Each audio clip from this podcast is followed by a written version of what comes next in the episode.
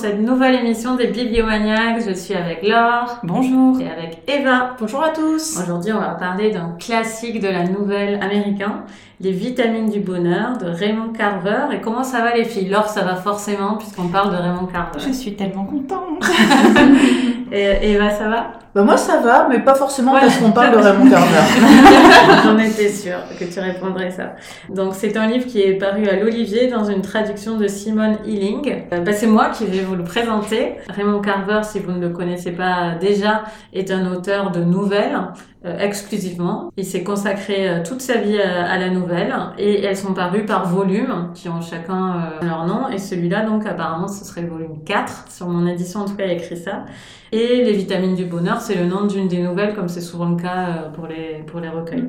Pas forcément d'ailleurs celle qui à chaque fois me me, me frappe le, plus et souvent je remarque que c'est plus sans doute pour l'accroche du titre que c'est choisi.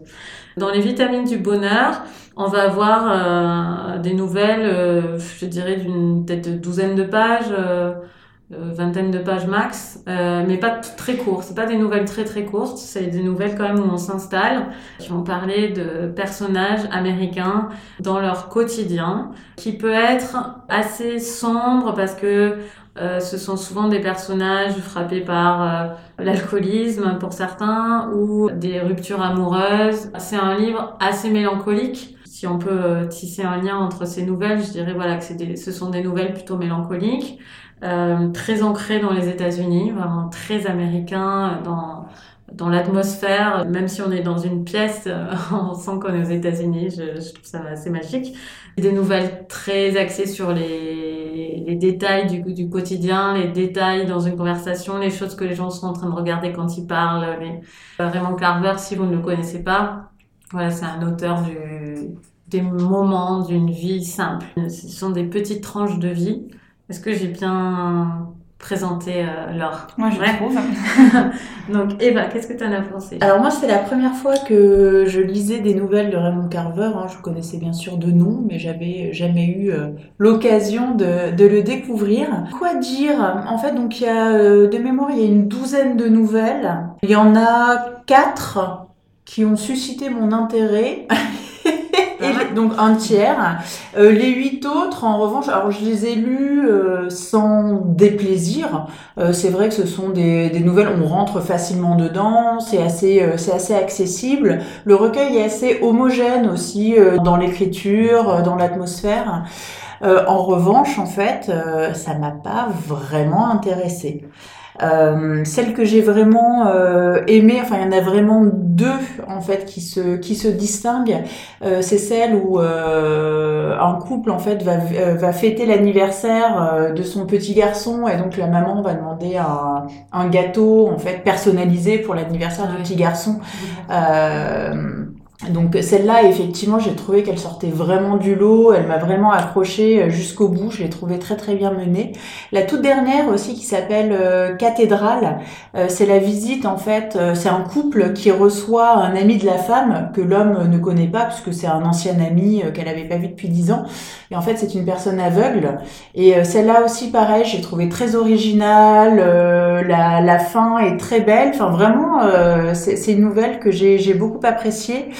Et encore une troisième, c'est celle où euh, un père doit euh, va revoir son fils, en fait, qu'il n'a pas hmm. revu depuis très longtemps puisqu'il s'était il s'était brouillé, hmm. et, euh, et, donc il vient spécialement en France pour euh, rencontrer son fils à, à, Strasbourg et donc il est dans un train. Voilà, bon après il y en a une ou deux autres effectivement qui, m'ont intéressé. Vraiment celle-là, je me suis dit il y a vraiment un truc. Ça m'a ça m'a accroché, ça m'a plu. Euh, il y avait vraiment euh, une chute qui était déstabilisante, qui était étonnante. Je me suis dit waouh, vraiment. Mm. Et les autres en fait, je les ai lus. Bon, OK, il y a un début, il y a une fin, mais j'ai pas réussi vraiment vraiment en fait à m'y intéresser. J'ai pas forcément compris non plus la motivation, l'objectif en fait de Raymond Carver euh, quand il a écrit. Est-ce qu'il y avait un message? Est-ce qu'il n'y a pas de message en fait Et c'est juste moi qui monte la tête euh, pour rien? Donc voilà, c'est euh, c'est vraiment une lecture en demi-teinte puisque j'ai trouvé qu'en fait autant il y avait cette homogénéité au niveau du style, autant au niveau de la qualité et de l'intérêt, ça montait très haut comme il pouvait y avoir. J'ai même pas dire ça pouvait descendre très bas. C'est juste que l'électrocardiogramme était complètement plat et en fait je n'éprouvais rien à la lecture en fait euh, des autres nouvelles. Ok, va. Laure, alors, vas-y. Euh, non, mais en fait, je trouve ça hyper intéressant euh, d'avoir euh, d'avoir ton retour. Euh, moi, Raymond Carver, c'est quelqu'un que j'ai découvert euh, il y a une dizaine d'années, je pense, et pour moi, c'est bon, déjà c'est un style qui est absolument unique et je trouve reconnaissable entre tous. Pour moi, quand on a lu Raymond Carver et qu'on en retombe par hasard dessus, on peut pas se tromper, c'est c'est lui. Il y a, y a une forme de, je sais pas si c'est aporie, mais je- j'adore ce qu'il fait au niveau de l'écriture. C'est quelque chose qui descend vraiment au niveau des, des faits. Enfin, voilà, on est vraiment dans, dans, dans du descriptif avec des mots très simples qui seraient, j'ai l'impression, les mots que les personnages utiliseraient eux-mêmes. Je trouve qu'on sent Oui. tout de suite le milieu social. Mm. Euh, des, des, des personnages de Raymond Carver, on sait tout de suite si on est avec un... C'est généralement la classe moyenne, mais j'arrive tout de suite à savoir si c'est des gens éduqués, pas éduqués. Et ça, il a même pas besoin de le dire, on le sent, on le sent dans l'écriture, je trouve. Pour moi, il supprime tout ce qui est de l'ordre du commentaire psychologique euh, sur les, ce que peuvent ressentir les personnages. Enfin voilà, à un moment, le personnage il est contrarié, on décrit juste les réactions de sa contrariété. Point. Ça s'arrête là. Euh, Il y a aussi un- une absence totale, je trouve, de, de regard moral. C'est-à-dire que, comme tu dis, je trouve le mot mélancolique est vraiment très très juste. C'est mélancolique, c'est pas dépressif non plus, alors qu'il, enfin, Non, pas du il- tout. il parle de gens euh, qui ont quand même des vies euh, généralement des, tournants et qui vont plutôt vers une forme de déception, on va dire de désillusion. Et, et il a, euh, je trouve, euh, une forme de, tendresse et de regard absolument pas jugeant pour tous ces gens simples hein, qui ne font absolument rien d'extraordinaire euh, et qu'il met en scène. Et, moi, il a une, cette espèce voilà, d'humanité. Euh, mais qui, encore une fois, voilà, c'est, juste un, feeling de par son regard, parce qu'à aucun moment il a des mots sentimentaux, enfin, je veux dire, mais vraiment, mais, mais pas du tout. Et alors moi, cette, euh, j'espère que j'arrive à le dire à quel point son style est génial. Moi, si, si je pouvais écrire comme Raymond Carver, je serais euh, voilà béni des dieux. Enfin, ce serait, enfin pour moi voilà, c'est vraiment le genre d'écriture qui, qui me plaît. Donc enfin énormément.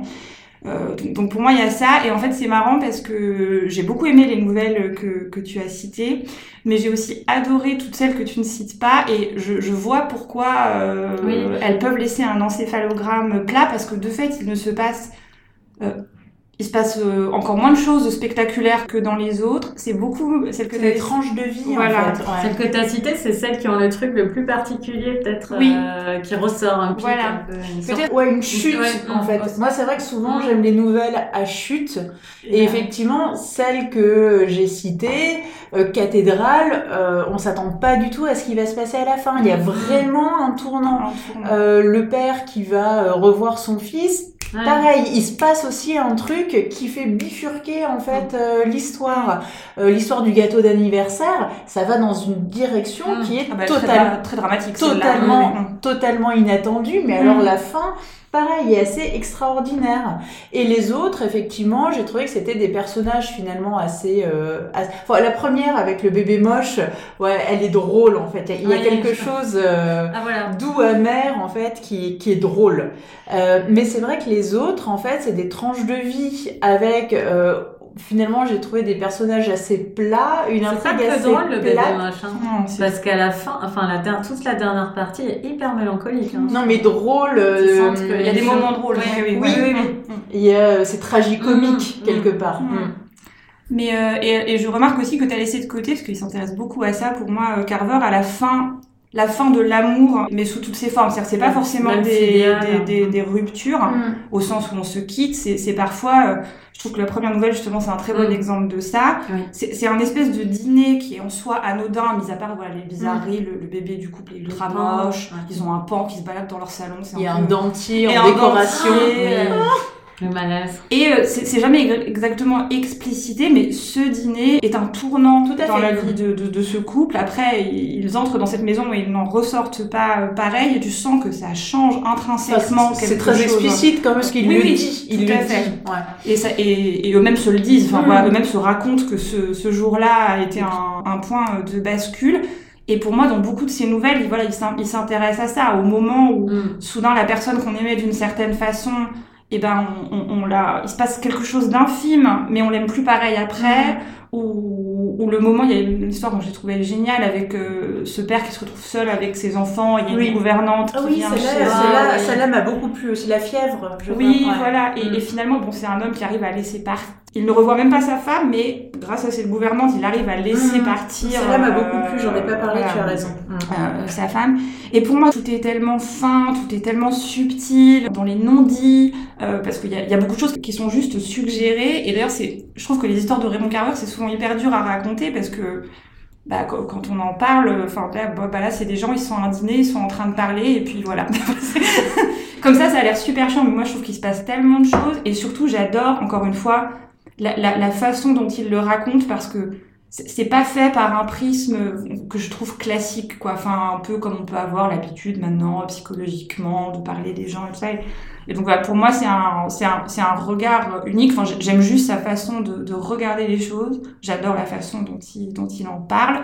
Alors, pour ceux qui connaissent Raymond Carver, je sais que son éditeur est en grande partie Mhm. responsable, voilà, de la façon dont il écrit. Il paraît que ses premiers jets étaient toujours beaucoup plus prolifiques. C'était son éditeur qui, qui biffait, biffait, Il y disait. a un article intéressant à lire dans le monde là-dessus. Ouais. Et donc, euh, et donc voilà. Et puis après, je pense que Carver, il parle de choses qu'il connaît intimement. hein. C'est quelqu'un qui a été euh, très alcoolique, euh, enfin qui connaît cette euh, Amérique vraiment, euh, vo- voilà, moyenne de gens qui font des petits boulots. Puis après, lui, il est devenu prof à la fac, etc. Donc, il connaît aussi ce milieu. Mais moi, je trouve qu'il parle de choses. On sent qu'il a une connaissance intime hein, de ce dont il parle. Je pense pas que ce soit lui à chaque fois. C'est pas autobiographique.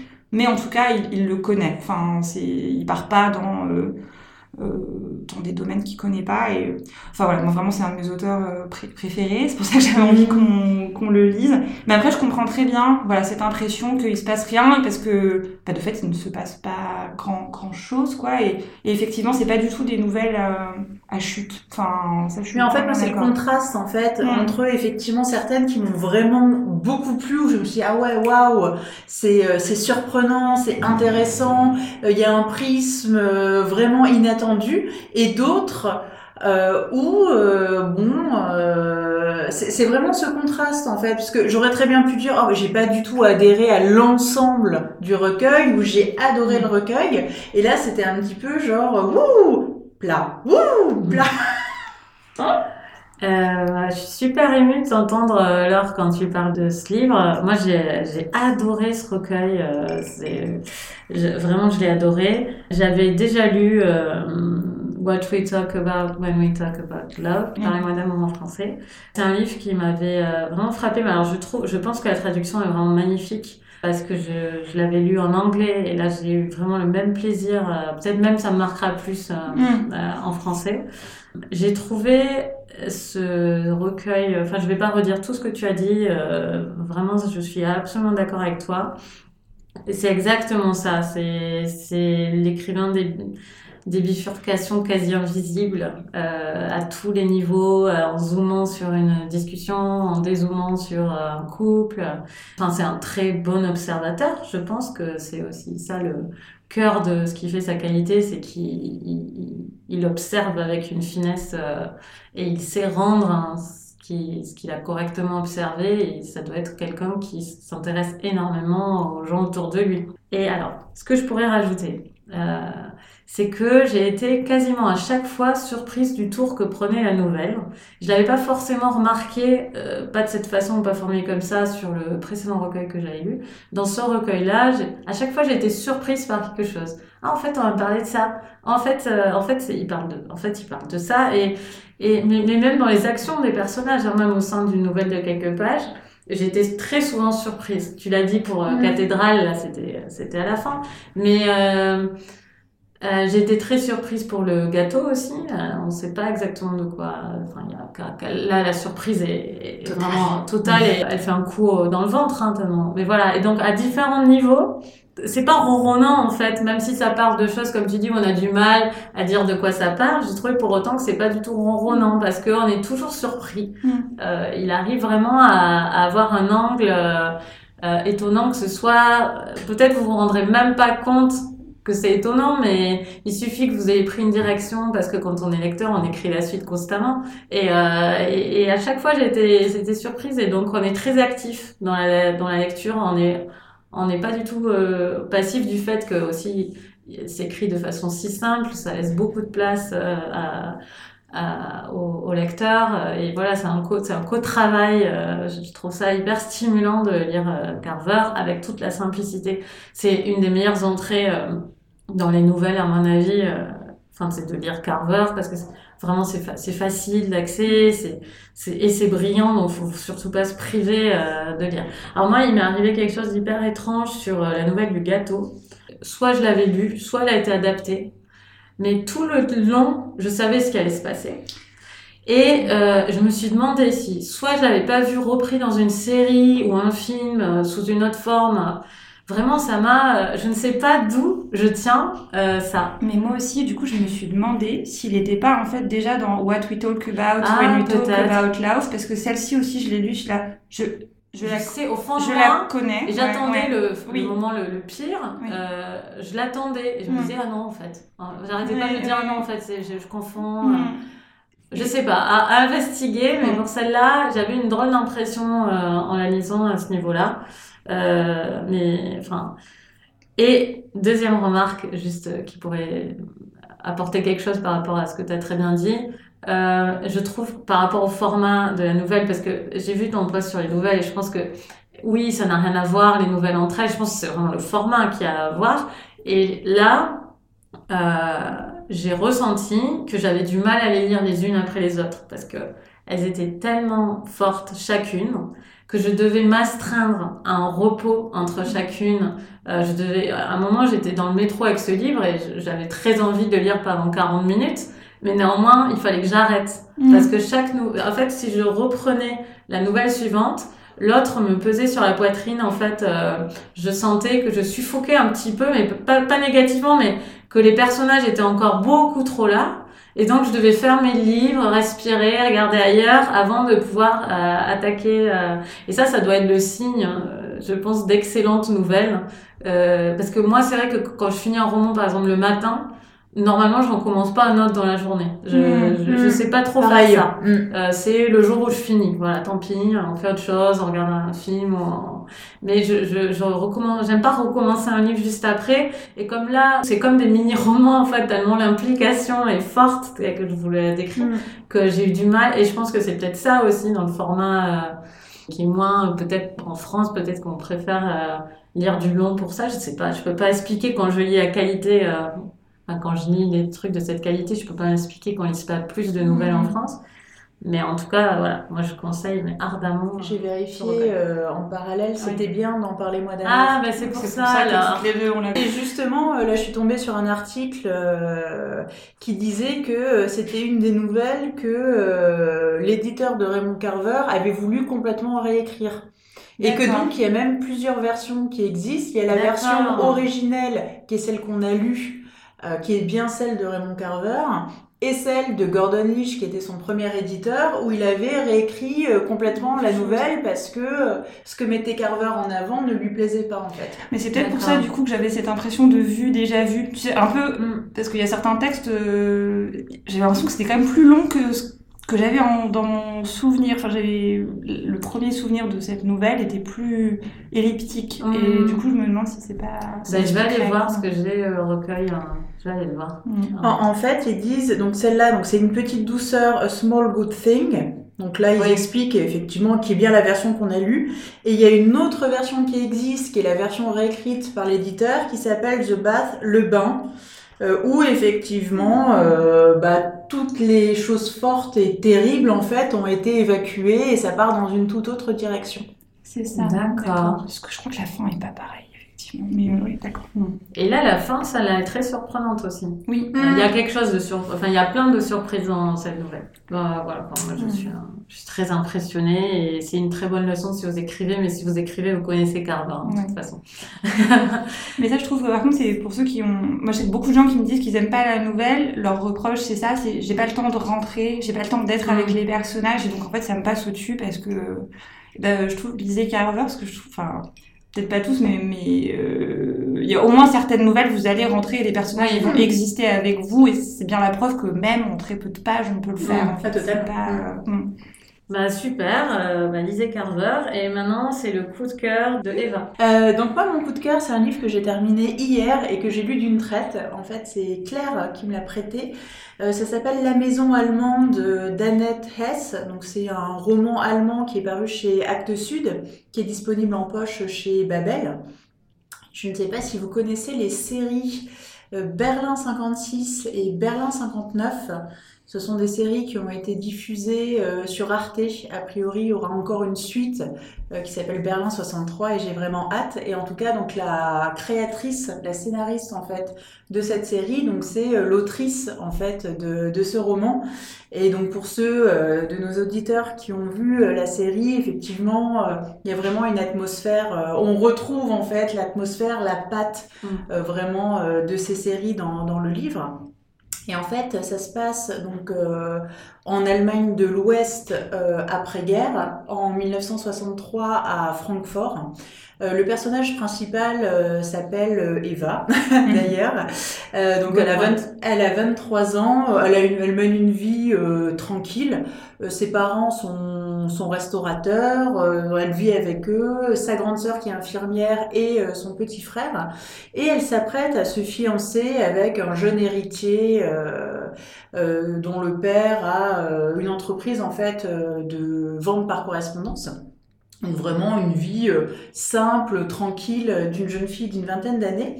Et en fait, euh, Eva est traductrice, interprète allemand-polonais. Et à ce titre, euh, elle est appelée un petit peu au débeauté en fait pour remplacer un interprète euh, qui est resté euh, coincé, coincé quelque part. Et on lui demande en fait de faire des traductions pour un grand procès qui va s'ouvrir, qui est le procès en fait des nazis qui travaillaient à Auschwitz. Donc il y a euh, une dizaine, une quinzaine en fait euh, d'anciens nazis, euh, mais qui étaient passés complètement à travers le processus de dénazification. On est quand même 18 ans après la guerre. Euh, et donc il y a ce procès qui se tient dans une ambiance un petit peu particulière, puisqu'il y a des sondages qui sont faits, à 70% des Allemands qui disent non mais tout ça c'est loin, euh, on n'a pas besoin d'un procès, laissez-nous vivre notre, notre vie. Et Eva, bah, elle, elle a une vingtaine d'années, elle est née en 1939, elle se souvient absolument pas de la guerre, elle est vraiment dans tous les bouleversements des années 60, il y a les Beatles qui arrivent, il y a l'électroménager. Elle, franchement, elle est, elle, elle est tranquille, elle a envie, J'étais sur l'électro, non, elle, elle a, envie de, elle a envie de vivre sa vie. Et puis bah, tout d'un coup euh, elle va se retrouver à faire les traductions pour bah, des victimes en fait euh, polonaises euh, qui euh, qui apportent leur témoignage. Et donc elle va euh, elle va découvrir en fait tout ce qui s'est passé pendant la guerre. Parce que c'est vrai que nous on est euh, abreuvé de Seconde Guerre mondiale, de nazisme, d'histoire des camps avec Auschwitz qui est le camp le plus connu, mais c'est vrai que euh, finalement c'est le camp le plus connu depuis les années 70-80. Dans les années 60 en Allemagne, euh, les jeunes savaient à peine ce qui s'était passé pendant la guerre. Il y avait une sorte un peu d'amnésie euh, collective. On parlait pas du tout de, de tout ça. Et donc Eva en fait va être confrontée à la fois à l'histoire de son pays qu'elle ignorait, et également elle va être confrontée en fait à son histoire familiale. Et vraiment, enfin, le, le contexte historique est ultra intéressant. En même temps, c'est un livre qui est très plaisant, euh, très plaisant à lire, euh, qui est très accessible, qui est assez romanesque aussi. Euh, un peu comme euh, dans une série, on retrouve vraiment ça, le côté série. Euh, Il y a pas mal d'axes narratifs. Et en fait, euh, il y a énormément, il y a toute une galerie en fait de personnages secondaires qui sont vraiment euh, très dessinés, très incarnés. Et surtout, ce que j'ai aimé, c'est qu'il n'y a jamais de manichéisme. C'est-à-dire qu'il n'y a pas, bon, à part les nazis qui sont très, tous très méchants, mais il n'y a pas euh, les bons d'un côté, les méchants de l'autre. Euh, on voit vraiment, enfin, c'est euh, fait de façon assez assez fine, de façon assez subtile.